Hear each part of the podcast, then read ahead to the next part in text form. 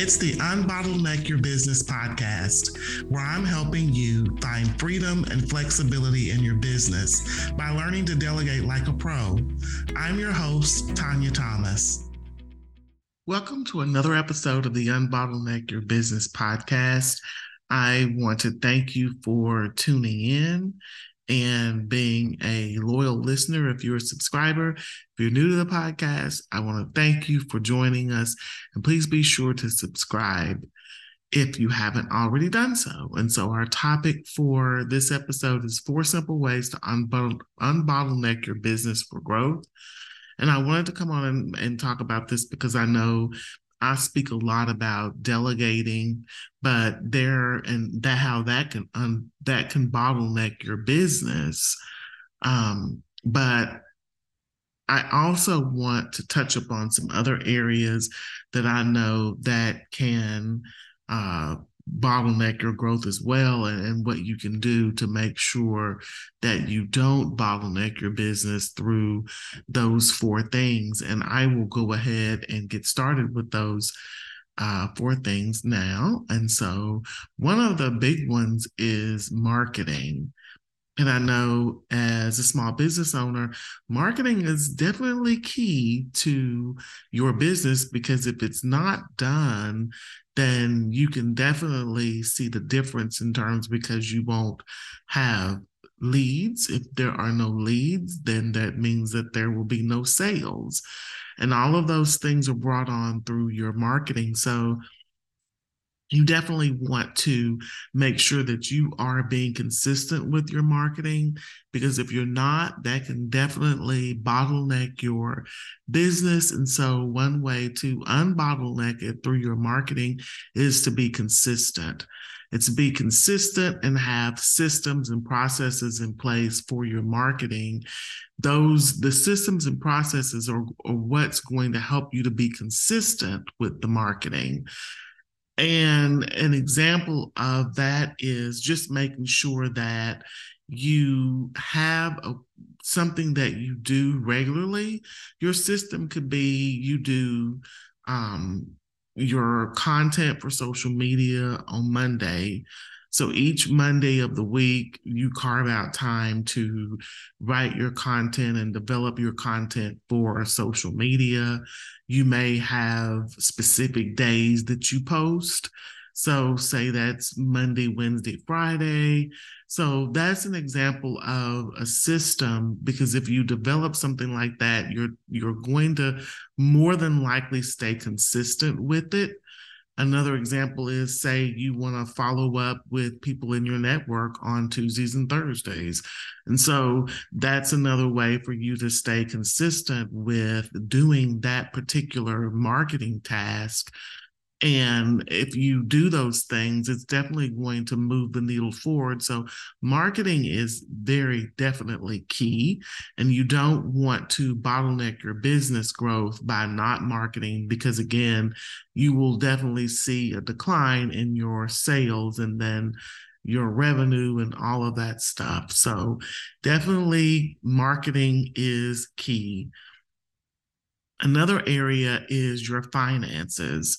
And I know as, as business owners, we're busy, and typically that's not something that's top of mind, a lot of, other than the revenue. I know most people do keep and tend to keep an eye on that, but there are other little details behind the scenes of the revenue that are, are definitely important as well. And so you want to stay mindful of things like your expenses, um, stuff like that for sure. And so if, if this is not something that is your bread and butter, butter, butter, I'm sorry, this is something that's not your bread and butter and you don't particularly care for doing it, Um, definitely get some help there. Maybe that's a bookkeeper, an accountant, or someone that can help you. Make sure that you're keeping your reports, keeping the information updated so that you can have the necessary reports that you need to look at, and develop a system around this too for consistency. And again, that's probably designating a certain day of the week that you're going to review those reports. or review your expenses, or maybe that's once a month that you do that, whatever works for you. But developing a system and sticking to it, because again, systems create consistency. And so your finances are a way that can definitely bottleneck your business, because if you don't pay attention to make sure that you aren't spending more than what you're bringing in, you could definitely get your business in trouble, and that could most certainly bottleneck your business growth tremendously. So in an effort to unbottleneck your business, pay attention to your finances and have systems and processes in place to help you to be able to do that, and uh, seek additional help if need be. A third area, key area that can bottleneck your business is your operations. And again, that comes down to mainly, once again, systems and processes, because with your operations, you want to make sure that you have, know what your systems are. I think I've talked about this in the past. Typically, you do have systems. You just may not be paying attention to what they are, because you probably do have certain days and times that you do things. You most likely have certain applications that you use to do certain things. And so all of those things are part of systems. And then your processes, which is, of course, how you go about implementing those things and doing them. So paying attention to that to make sure that you have all of that, that stuff in place, and that your operations are key, and that you you focus on your operations by, again, carving out time. Maybe it's one day of the week that you look at your operations to make sure that nothing is stale, uh, nothing slipping through the cracks, and your um operations have a lot to do with, if you're a service provider, kind of how your service is being provided. What tools do you use to provide the service? Who's helping you provide the service? If you have other people helping you, all of that is a part of your operations. And so you want to make sure that you don't bottleneck your business by not keeping an eye on your operations. And so you want to unbottleneck your business by paying close attention to your systems and processes. And then lastly, another area that can bottleneck your business is your customer service. Oftentimes, and we don't really think much about this, and a lot of times people think, when they think of customer service, they're usually just thinking about when something goes wrong and how you handle that. Yes, that is important, that you have a system for how you deal with Um, issues that come up in your company with your clients and your customers. But you also want to think about how you can keep people happy and satisfied on the front end. And so developing a developing systems and processes for your customer service, maybe that's checking in with your clients and customers. That is um, following up with them to see how things are going, just checking in. That's maybe sending them a, a handwritten note, sending them some sort of appreciation, small token. Hey, you know, thanks for being our client or our customer. All of that is a part of customer service. You know, asking them, is there, you know, any other type of, how is our service going? Um, maybe surveying them from time to time to see if you can glean some more information about how they feel like you are servicing them.